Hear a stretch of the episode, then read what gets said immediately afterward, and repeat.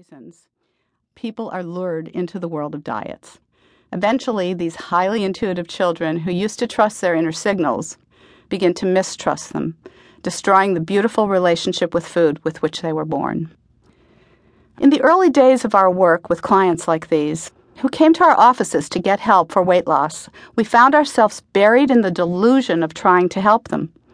We were trained to give structured meal plans, to weigh people, and to have them keep detailed food diaries, even when they didn't want to.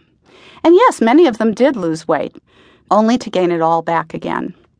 They would call us dejectedly to say they needed our help again. And they always blamed themselves, they never blamed us. Eventually, we came to understand just how damaging it was to tell people what to eat, how much to eat, and when to eat. And we began to look at all of the psychological reasons why this method didn't work. Our goal today is to teach those reasons to you, as well as the biological reasons why diets don't work, and to help you learn how to retrieve your inner signals of hunger, fullness, and taste preference. You'll learn how to honor the wisdom that your body has to offer you and ultimately return to the voice of the intuitive eater, which has been muted for far too long.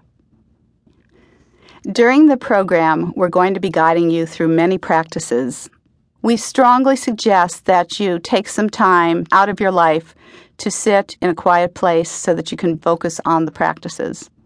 It will be helpful for you before you start the practices to have a notebook or a journal near you so that you can capture some of the information that you've come to during the practice.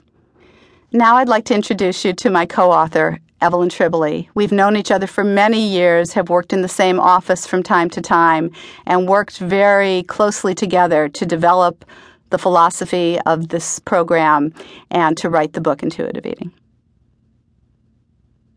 Thank you, Elyse. And I'd like to describe some more about how we came up with this whole intuitive eating. You know, first of all, as you heard, we were just so frustrated with the lack of progress and the dejection of our, our clients and patients. So we went to the research. We looked at what was out there. And there was some compelling research just looking at kids and how naturally they eat when they're hungry, they stop when they're full, and weights were really normal. We looked at the psychological research, we looked at the biological research, and actually we were really shocked with what we found because there was a very, very clear pattern. We also looked at what was out there just in terms of common practices. So integrating all these things, all the research, all the common practices, we were able to put it into 10 principles because we really wanted this to be something that you know how to do, more than just here's a thought. There are now studies taking place across the country validating the process of intuitive eating. There are support groups literally around the world on intuitive eating. There have been magazine articles and we're even in Wikipedia. So it's just a very exciting exciting thing. The phrase intuitive eating didn't even exist before the book came out, and it's a very rewarding process. And in terms of the research that's been going on, this is the part that just really just is so exciting. There have been a lot of uh, critics who don't really understand the work, and they've been afraid that, oh, if you listen to your intuitive eater and eat whatever you want to, you're going to gain weight. You won't have nutritional choices. And actually, just the opposite is happening.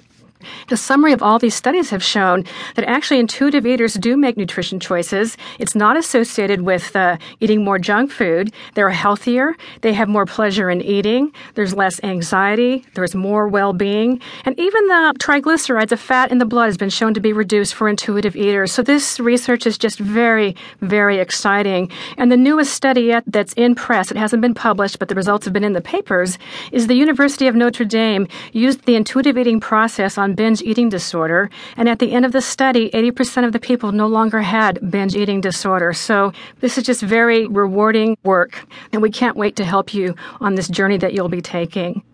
And one of the really important things with the intuitive part of the eating is that we really, really have the natural ability to connect both with our mind and body when it comes to eating. That we have these natural and highly regulated processes in our body, and that if we just stop and pause and listen and trust, our body will do exactly what it needs to do.